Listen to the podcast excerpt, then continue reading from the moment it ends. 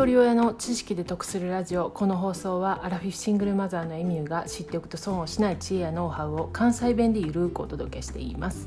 皆さんいかがお過ごしでしょうか？昨日は野菜の値段が高いっていう話をさせてもらったんですけれども今日は食材の内容量が減ってるという話をしたいと思います。主婦の方はもうお気づきだと思うんですけれどもスーパーなどで買う商品の食材の量が減ってますよね。価格は変わらないけれども量が少なくなってます。それが一番わかるのがお菓子類ですね。ポテトチップスとかカールとか袋物のお菓子を片手で持つともう随分軽くなったのが分かります。私スーパー行くと必ずお菓子を持つんですけれどもそれを毎日やってると微妙な重さの違いが分かるようになってきました。例えばねこの間もカールね普通のスタンダードな味は 65g 入ってるんです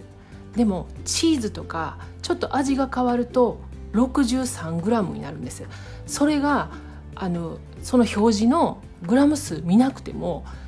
持ち上げただけでその軽さが分かったんですね。ほんであれ？と思って表示のグラム数を見たら2グラム違うんですね。毎日それ続けてたらそんな技を身につけることができたんです。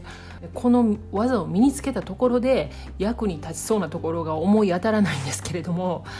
もうそれぐらいお菓子の量が本当に減ってます。まあお菓子だけに限らないと思うんですけどまあ小麦粉とかそんなねあの調味料をこう持ち上げるっていう機会がちょっと少ないんでその辺はあんまりよくわからないんですけれども。でこういうふうにね価格は変わらないけどひっそりと容量を減らしてるっていうのをステルス値上げっていうそうです。こういうふうにステルス値上げをしてる食材もあれば例えばマヨネーズキューピーマヨネーズとか味の素のマヨネーズはこの7月から値段が実質6%ぐらい上がってるそうなんです。でこの値上げはね8年ぶりの値上げらしいんですけれどもマヨネーズなんかはね特にその容量わからないんでどっちか言うてもステルス値上げをしてもあのあまりその気づく人いてないと思うんですけどもステルス値上げをせずに価格を上げる理由は最近はねネット上で例えばお菓子がね昔はこれぐらいの大きさやったのに今こんなんなってるっていう画像がアップされたりとか昔はこの容量で売られてたのに今これぐらい減ってるよっていうのを SNS で拡散されることによって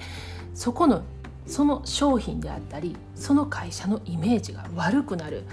なのであえて容量を減らすステレス値上げではなくて正々堂々と価格自体を上げたそうです。でこう聞くとなんかこうこっそり容量減らされてるより正々堂々と上げてくれた方がええやんっていうふうにやっぱし思うと思うんですよね。でもこれもやっぱりその会社の戦略の一つやと思うんですね。どちらもいいとか悪いとかではなくてその原料が上がってること自体には変わりないんですよね。ただその消費者にどういうイメージがつくか。この正々堂々と価格を上げた方はこれをアピールポイントにしてるんですよね。うちはこっそりと容量を減らすステルス値上げをせずに正々堂々と値上げをしてるんですよっていうことをいろんなメディアを使って発信しています。いずれにしても